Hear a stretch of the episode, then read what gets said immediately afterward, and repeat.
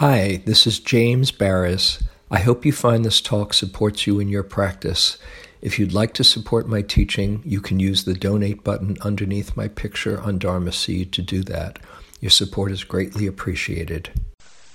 So I wanted to lead us in exploring consciousness and sexuality tonight. On the way here, I uh, thought of the, or what started coming through my mind was the old Elvis Presley song, uh, "Fools Rush In," and uh, where where wise men fear to tread. And I I uh, just want to say that. Um, I don't know which I'll be tonight, but uh, I can see where it's going already. I want to say right off the bat, uh, we're exploring together. I profess to be no expert on this topic, but I certainly have thought about it once or twice in the last uh, 33 years since I've been practicing. Um, and how to how to really what this mean what it means to have this part of our life as part of our spiritual practice.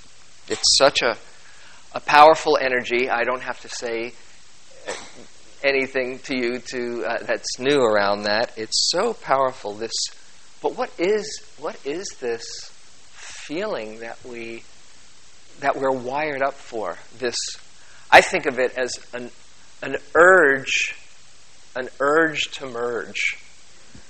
We are wired up biologically, physio- physiologically, for this uh, to yearn for connection to yearn for intimacy, um, if nothing else, so that life can create itself.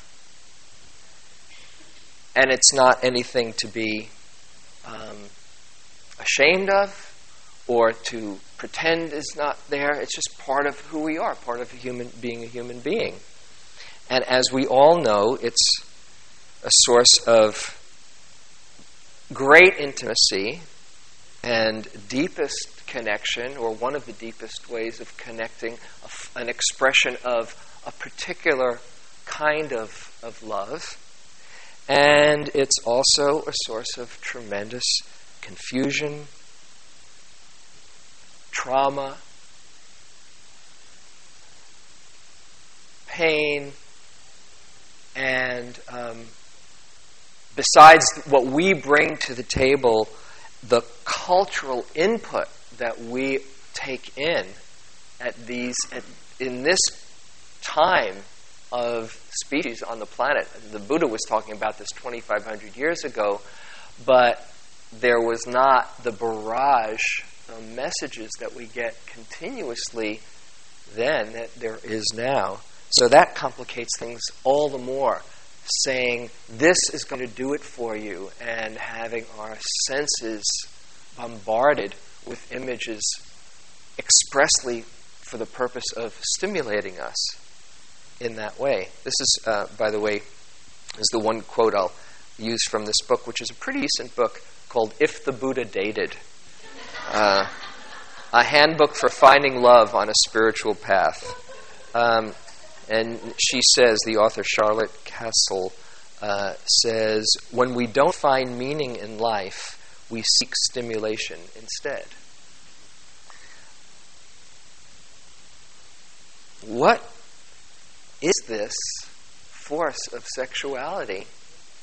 When, when you think of it, when I think of it on one level, and I, I've shared this from time to time, sometimes I think of myself as an alien visiting from another planet, just checking out what the human experience is like, you know, reporting back to the mothership. I like take that stance. Oh, what is this these guys go through? And when I look at it from that perspective, I hope that's not too weird. Uh, you should try it sometime. It really, it takes the whole drama out of everything. You know, when you think of it it's just um, it's just bodies rubbing together, right? Doesn't sound very hot or erotic. On the one hand, you know, this contact, uh, it can mean so much. It's not to dismiss that, you know, the, or, or make light of it.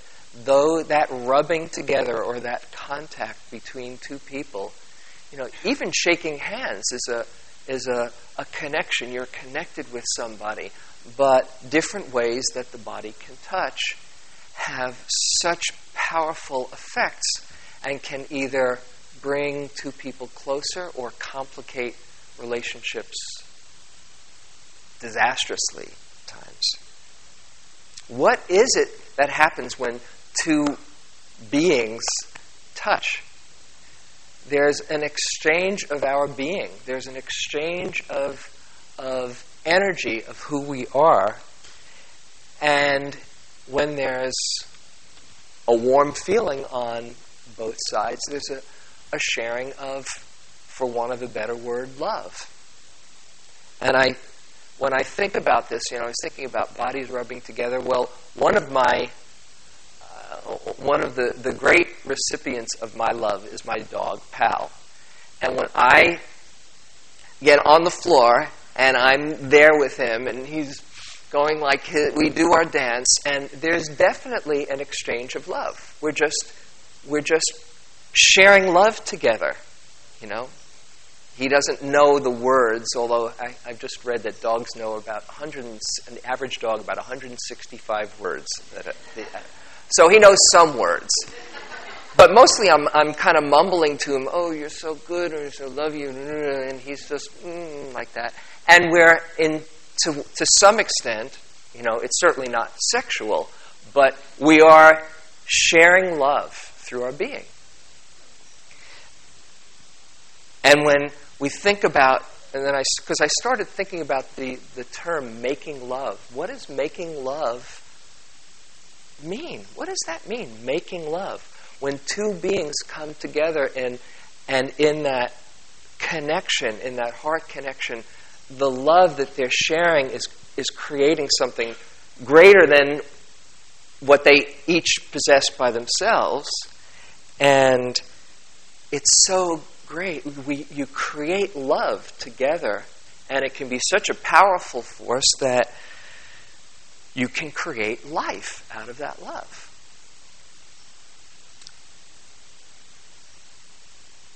So, I'll talk a. Well, let's see, what should I do? First, I want to say that things, at least for me, get a lot easier as you get older. Uh, easier in the fact that it's less complicated. Um, when I was younger, so many ways that I caused confusion and pain for myself and for others. Um, I was thinking about it as I was putting my thoughts together. It was like I was a living Homer Simpson, kind of going, duh, you know, duh, duh. I can't believe I did that over and over. I, I read, I think I mentioned it, I don't know where it's here or some other place recently. Uh, I read a, a, book called Stranger in a Strange Land, which really influenced me. It's a great book. And uh, it, it, it, was, it, it completely turned me on to the fact that any being could connect with any other being and the, I think the phrase that would be used over and over is, Thou art God, where it was a spiritual experience. And I thought, yeah, that's how things should be. But it was much more complicated than I could have imagined. And uh, it's really painful when I when I think about how unconscious I was. I knew I was confused, but how unconscious I was in my you know, late teens, starting early 20s, and throughout my 20s. You know, it takes a while to start to took me a while to start to figure this stuff out. But what amazed me as I was looking back in those days and see it all around me and hear stories all the time is that this force is so powerful that we want to be close with someone for a short period of time who we might not even want to talk to afterwards. Isn't that amazing? Or be with, or maybe we even dislike. Eh, and that just kind of blows the mind. Yet, we want to be as intimate as two people can be with each other. You know that, that feeling afterwards? You know, that the moment of pleasure is so seductive that it ex- obscures all the other moments of dukkha that follow. How many, I can't believe how many times I had to do that before I kind of, kind of got it. That, that feeling, that empty feeling like, oh gosh, why did I do that? Why did we do that? Anybody know what I'm talking about? and whether you are, you know, in your 20s or, uh, or, or teens, certainly, and, and it's kind of a, it's a, it's a biological setup how teens with raging hormones have you know are just negotiating and learning and have very little judgment or wisdom. It's it's like it's not fair the way the game is set up. Um, but you don't have to be young. You can be a roshi or a lama or a, a clergy or a vipassana teacher or whatever to do some really stupid things around this energy. Often in, in the last few decades, when I'd see the thoughts go, go through my mind, um, the, what would give me my, what would put the brakes on, um, besides the fact that I, I just wouldn't act on those thoughts, but I would have this picture of um, the inquiring mind, big spread, you know, the big news. That that sometimes you need some restraint, something to restrain you from acting like a jerk, you know. So some of the some words first from the Buddha or and the Buddhist uh, Buddhist perspective. Uh, in Theravadan Buddhism, in the Pali Canon, there's no bones about it that um, women, I'll just say this like it is, women are considered dangerous. Okay? Now, they're dangerous not because they're bad, they're thought of as being dangerous to a monastic through no fault of their own, but because they, just by their being, will activate, can activate a desire in a monastic, in a monk. So, in the monastic tradition, for um, for quite some time, there's uh, and probably to this day, there's a, a there's a, a fear of sex. It's a it's a scary topic. Mahasi Sayadaw, the great um, master, Burmese master, came to um, Insight Meditation Society on the three month retreat that I sat in 1979. He, he came there, and somebody asked him, there was a question and answer about uh, period, and somebody asked him about sex, what he thought about sex. And he said, um, it's, it's gross, it's base, and uh, disgusting. And later on, there was what's called Dharma follies, where the, uh, the, the yogis, in their integration, um, kind of do a takeoff, like a, a, parody on, on the whole retreat experience. And this one really great uh, female yogi said, um, uh, Yes, uh, and she was pretending to be the Sayadaw, sex is engrossing, basic, and worth discussing. Yes,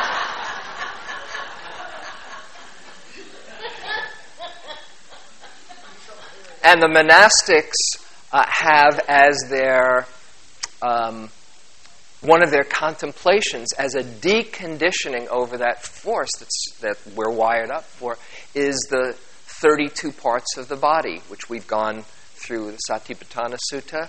You know, you, you instead of seeing, wow, that's a really neat package, there's, you know, hair, teeth, nails, phlegm, bile, pus, you know, you do that over and over, and it kind of deconditions the, you know, it's not what you do for a Hollywood film to, uh, you know, to get your lead starred, to go through the 32 parts of the body. Who is that person, really? Mm.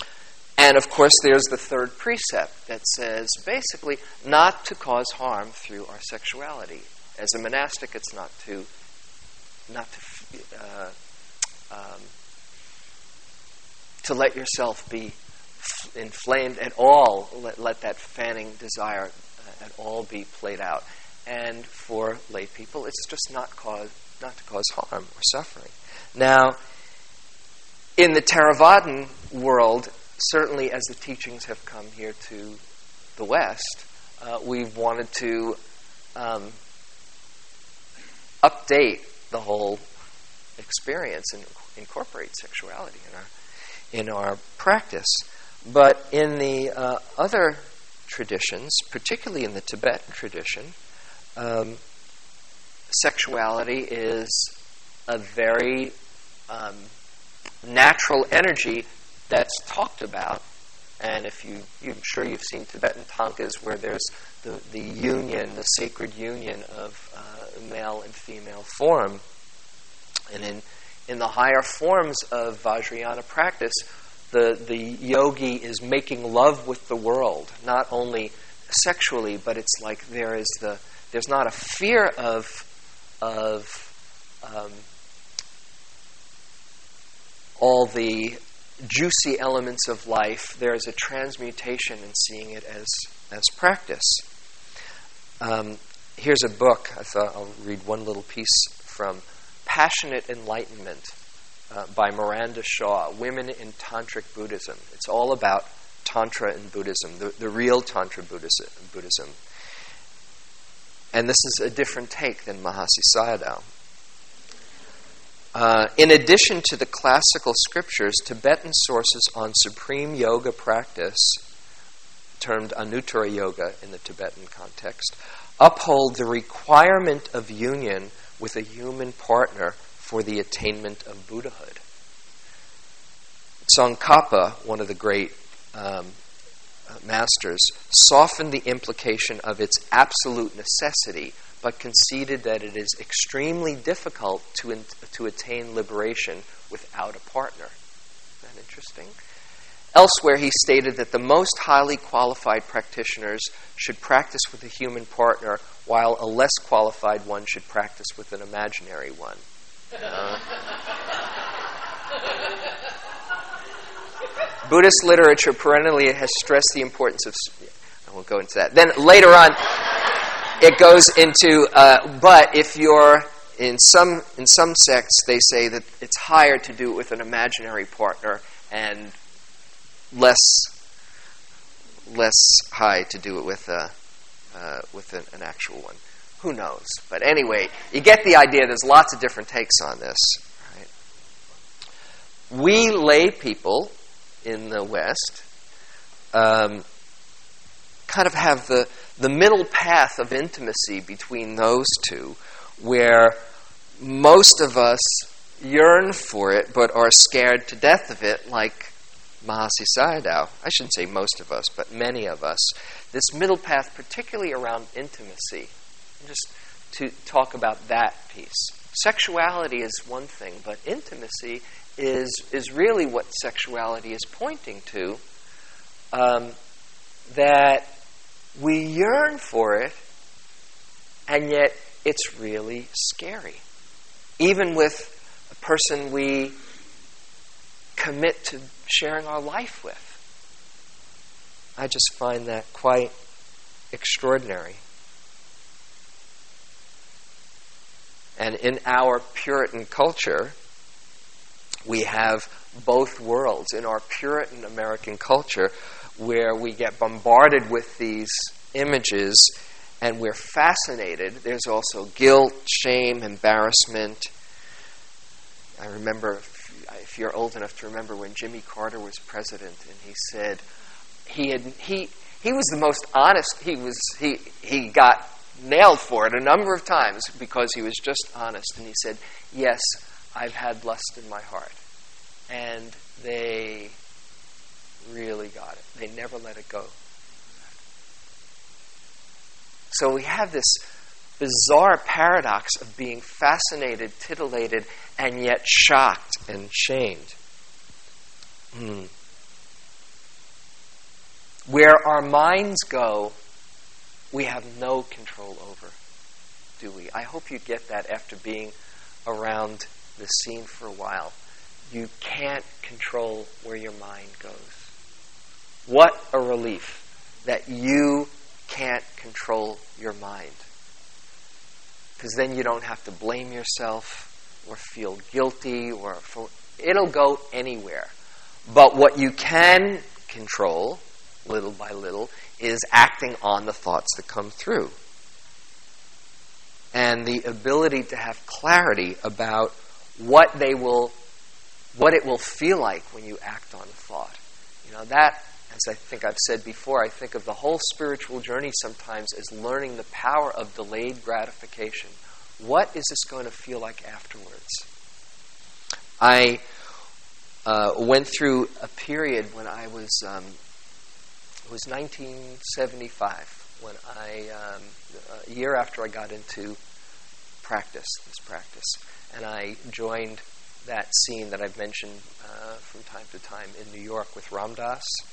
Um, and there was a whole sadhana that we had to do.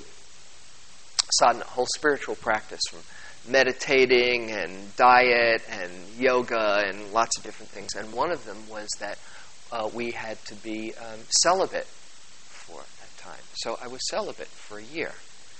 Uh, now, that's not to say I was so active before or after, but it was like I was consciously, okay, this is it, no payoff. In fact, it was a great relief to, you know, that I didn't have to feel like, well, what's wrong with me anyway? Um, when I when I was not being active. But that was a tremendous learning experience because during that time, um, I could see all my habits just staring me in the face, and there I'd I'd be you know ready to go out and uh, go for a walk or do whatever I was doing outside, and I'd be kind of still preening in the mirror, and then I'd realize no payoff there's not going to be, there's not, no, what are you doing? There's not going to be, even if somebody says, gee, I think you're hot, which never happened to me in my life, no payoff, forget it, right? And I could see, like, over the course of a few months, it took me, it was about four months, because I, I remember after about that time, I kind of saw this and kind of got, oh, it's a relief. I'll go out however I look you know, I'll, I do not want to look like a complete schlemazel, you know, but I'll, you know, I'll look clean enough, but I'm not looking for any response. And what started to happen was um, there was a great lightening of my mind, created so much space in my mind, and I started to relate to people who I would normally be attracted to. There was an aesthetic there but it was like, oh, I started to see them for who they were underneath. And interestingly enough, I, I saw as the time went on, because I wasn't objectifying them, they wanted to hang out more with me.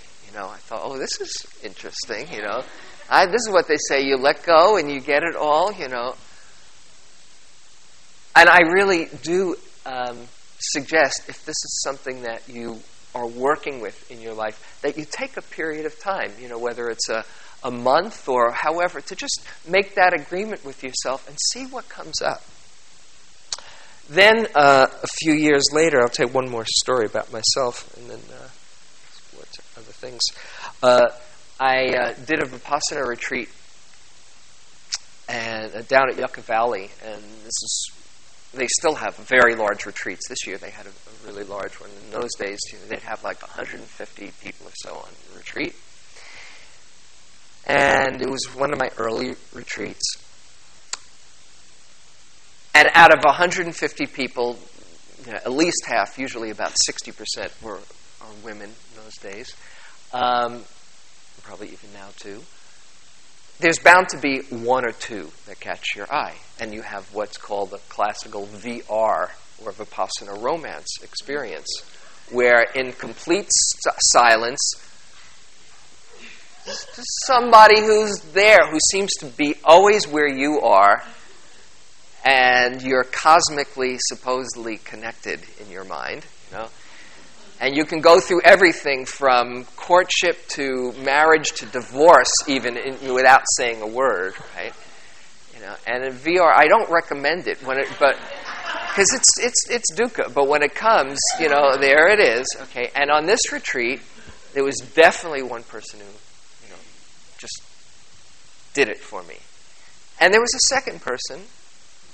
That was number two, and there was a number three and a number four. There were four. And I'd be doing walking meditation. Oh, there's number three going by. and what happened was, um, after a week of the retreat, number one left the retreat. All of a sudden, the Zafu was gone. She was nowhere to be found, and it was like,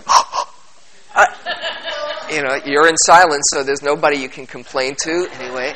And I and I thought, oh my goodness, but I we didn't have a chance to blah blah blah. And but what happened was after about a day or two, I didn't think about her every, anymore. N- all three other people moved up a notch.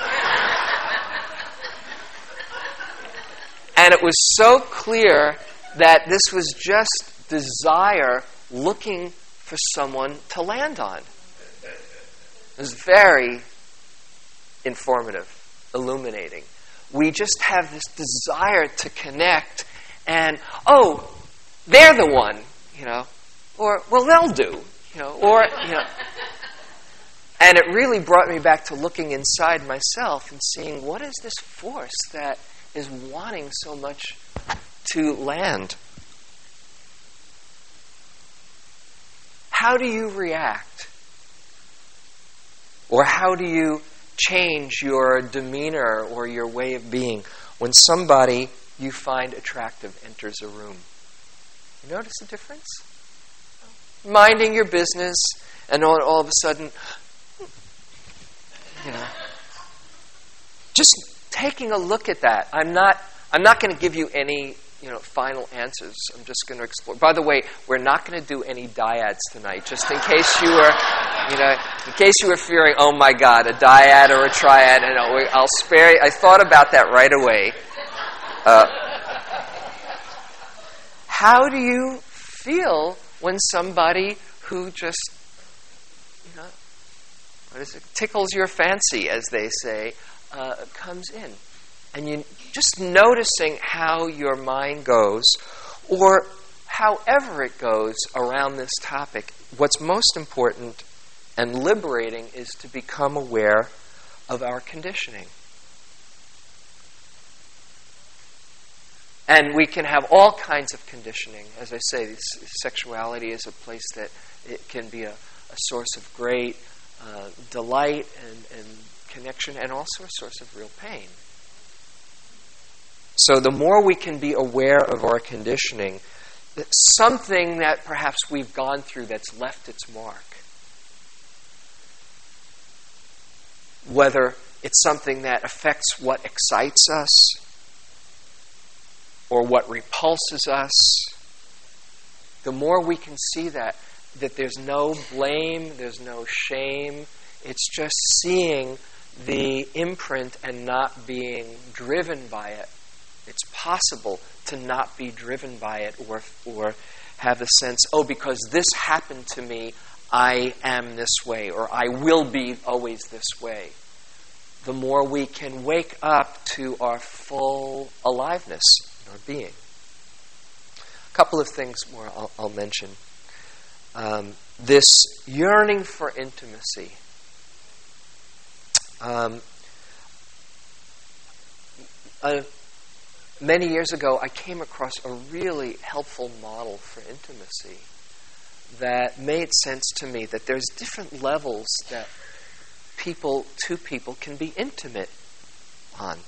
And as I recall, I don't know where I what the source was. I actually want to Google it, see if it's somewhere out there in the ethers to give this person credit, whoever was. But I remember there was, it was named there are, in this model six levels of intimacy that two people can share.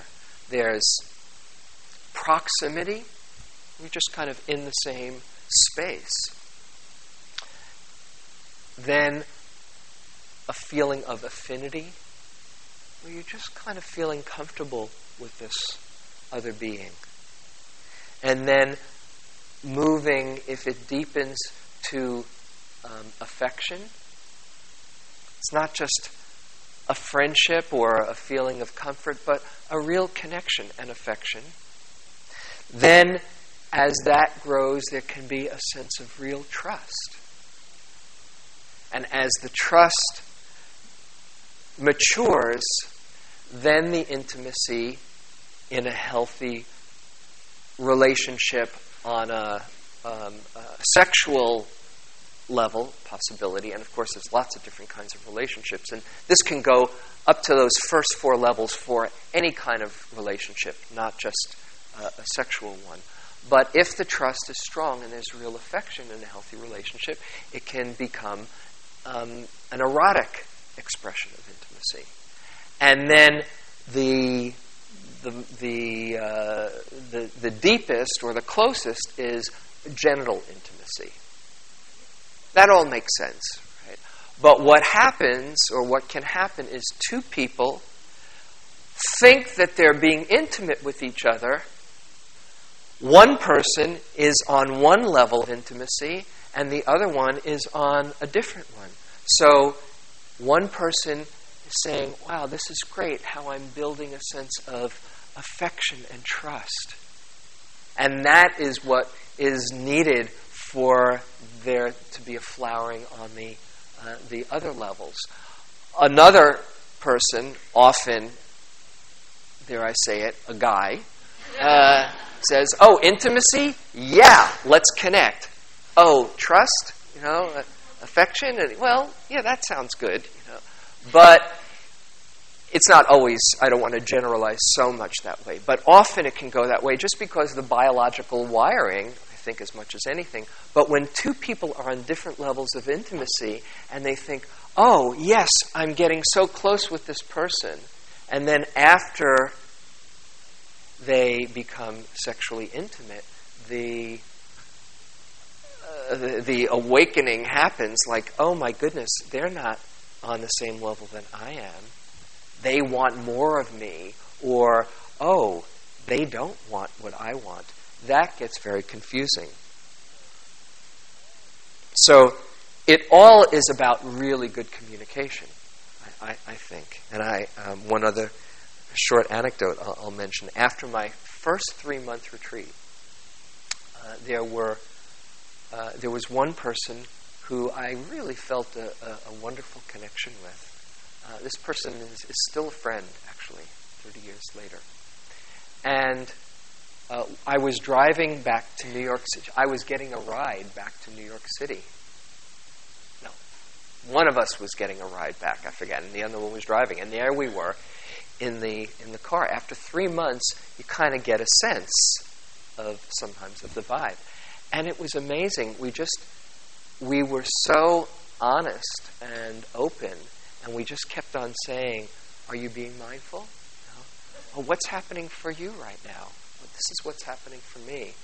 And it was the first time I'd ever had the experience of really tracking with another person what was going on. And we weren't intimate. We became intimate. But it was like, and we, we knew we weren't soulmates. That's the thing. I mean, that was also part of the, part of the exploration. And that can happen as long as there's really clear communication. But to be that present and tracking, it was a whole other dimension of communication. The third precept, just want to say a few things about it. It's usually talked about as not causing harm, refraining from causing harm. But I see the precepts not just as avoiding harm, but as, as I said in the, the joy uh, course, habits of happiness, that they can be sources of happiness. And around this precept, if we're with an appropriate partner, then this precept is not just causing harm, but giving pleasure. Not what's in it for me, but enjoying the generosity of spirit to actually um, know that you can be the source of pleasure for somebody else. Isn't that wonderful? That doesn't enter people's minds often in in sexual relations unless there's a real maturing and a real love and that and a, a kind of getting beyond um, that immature love. But then on the other side, if it's not with somebody, if we're with pe- somebody who's not an appropriate partner, what does the third precept mean? For me, it means uh, respecting boundaries. Not just respecting boundaries so you don't cause harm, but offering safety to another being. That you can actually, by you not being a threat, by you not having, wanting anything from them, there's a sense of relief and safety and ease that we can give to another person. I learned this um, a number of years ago. It was a very um, important lesson for me. Um, was on a retreat. It was up in Canada, and um, there was somebody on the retreat, um, an attractive woman, you know, definitely. She's about thirty, so in her thirties, and, and when she came in for the interview, she was very withdrawn and um, just kind of shut in, guarded, and she didn't make eye contact. And I could see, you know, it was easy to feel that, that energy. And I, I hadn't said anything to her before, so I didn't take it personally. And I didn't, I wasn't asking her about details of her practice. I just said, um, how, how are you doing? And do you have any questions? And, you know, while we were there, I was just sending her loving kindness because I could feel the, whatever she was carrying around um, was was painful. And just doing that, and it was a relatively brief interview, and uh, and that was that. And I was aware of her through the retreat, but you know I didn't want to. I wanted to make clear the boundaries. Towards the end of the retreat, actually, it was just before I was giving a talk. I was walking across the the uh, um, the grounds, uh, getting my talk together, and she came up to me and said, "I have to talk to you." I said, "Okay." It was the first time she opened up her mouth, and she said, "I have to talk to you." And I thought, "Okay, well, I'm, I'm giving a talk, but she's opening up to me, so I just." hoped that I could get through the talk. You know, I had some notes there. And I said, Yeah, tell me what's on your mind. And she said, um, I've never told this to anyone, um, but um, I've been uh, I've been terrified of men for the last 17 years, uh, and I need to talk to a man that I can trust because I think there's a healing that needs to happen here. She told me that when she was 15, she got drunk with a bunch of friends and this guy that she was with raped her. And she was left out in the middle of nowhere, and it was she she somehow made it home, completely intoxicated. And when she got home, her um, uh, her father um, thought that she was a willing participant, and had all kinds of reactions, and called her a slut and all these kind and here she was completely traumatized. And her father, when he did that, it, complete, it really traumatized her, and she went into this tailspin of of lack of esteem and, abu- and self destruction and drug abuse. And she said that was a turning point in my life. And I've felt like I've been, um, I've not been able to trust a man since. And, I, and she got into a lot of abusive relationships actually since. And she said, I needed to, I need to talk to you about this. I needed to say this to you because you're the first man I felt that I could trust because it didn't seem like you wanted anything from me. She was attractive, and I'm sure guys would look at her when she came into a room. And um, and we're still friends, actually. And it was real. It was a turning point for me to see the gift that you can give somebody by not wanting anything from them and just really caring about them in a way that's not threatening. And since that time, it's, it's given me a whole other dimension of being with, with people who have that karma of being pretty and attractive and, and can easily have their antenna out.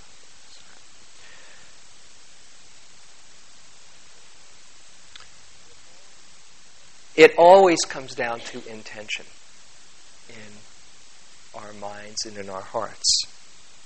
You know, we can have a hugging, where the California particularly, but all, all over these days, you know, hugging is such a is a way that you greet people.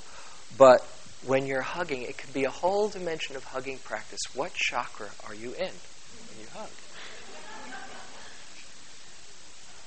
And to really listen honestly inside is there any hook, is there any energy that you're putting out unconsciously that's saying, maybe, maybe, whatever your maybe is?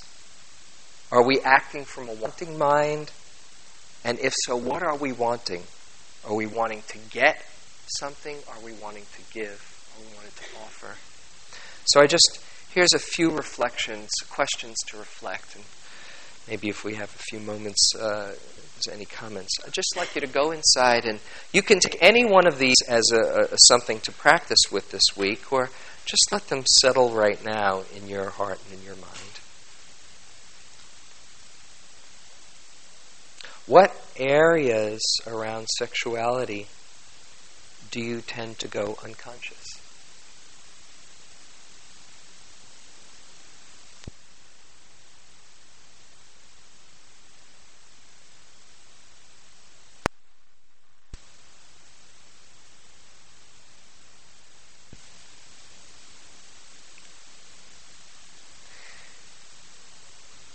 Just reflect for a moment what is your conditioning about your body? About being a man or a woman, being in a man's body or a woman's body?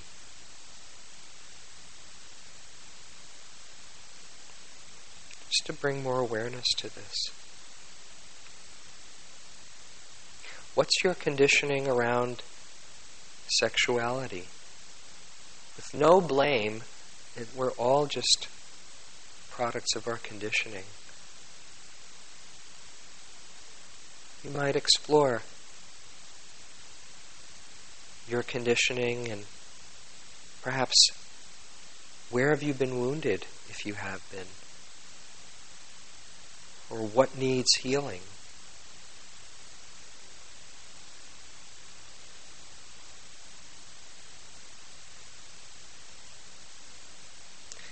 Finally, how can you become more conscious around this topic, around sexuality, so that you can be freer? You can be wiser. You can be more compassionate.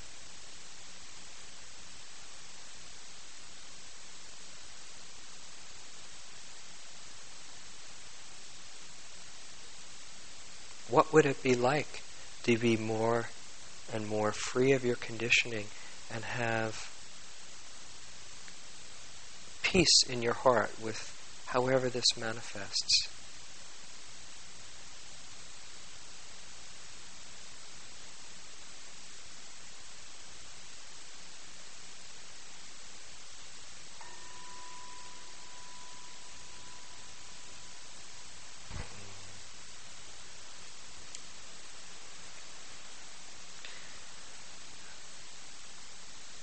There's not much time. Um,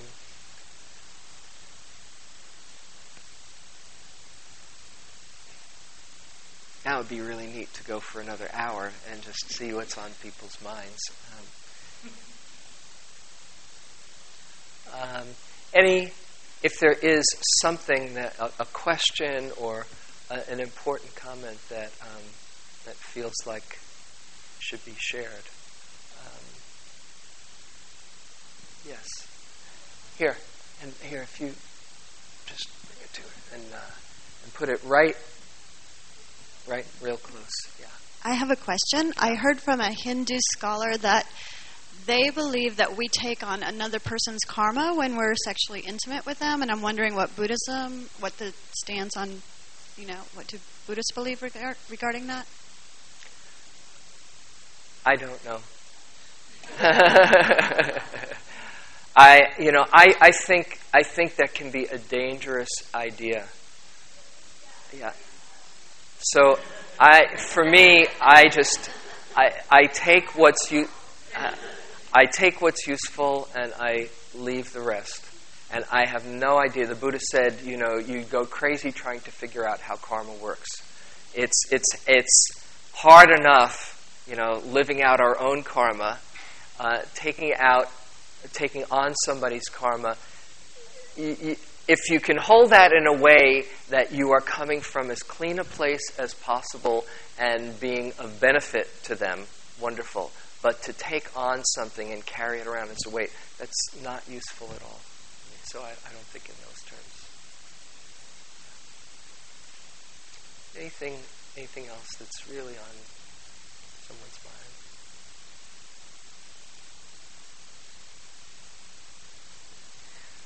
Okay. So then uh, I would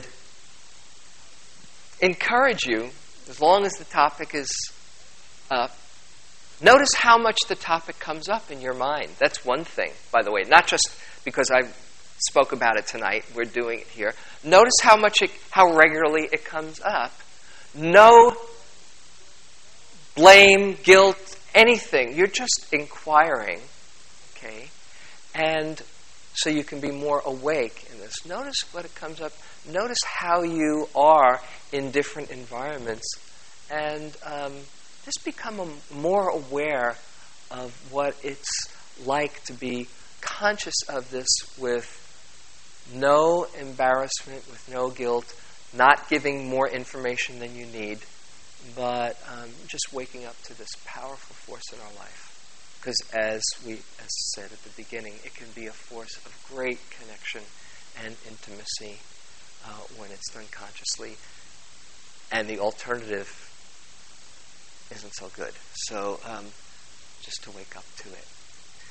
All right, so uh, do a short loving kindness. Feel your heart center and breathe in benevolent energy from life around you. It's here for you. And let it fill your whole being with the goodness in life, touching the goodness in your heart, and filling your being. And let that aliveness radiate out as a gift to all beings. And send some thoughts of well wishing to yourself. May I become more conscious in the places that I get confused.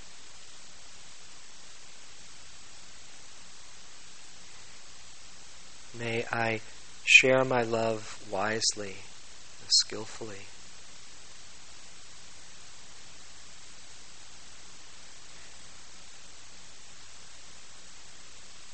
May I love myself completely just as I am.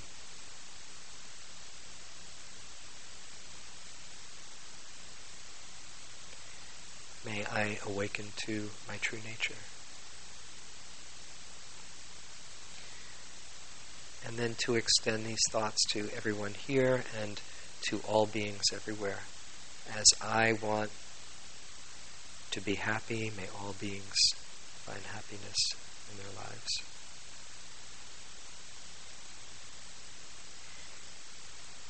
May all see through their confusion and not cause harm.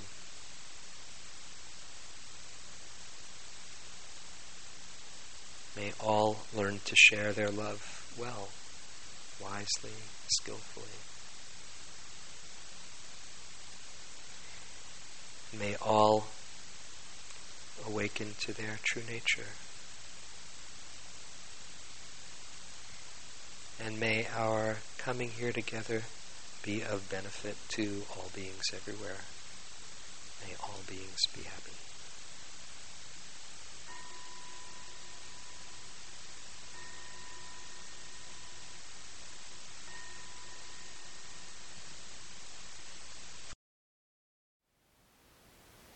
Thank you for listening. To learn how you can support the teachers and Dharma Seed, please visit dharmaseed.org slash donate.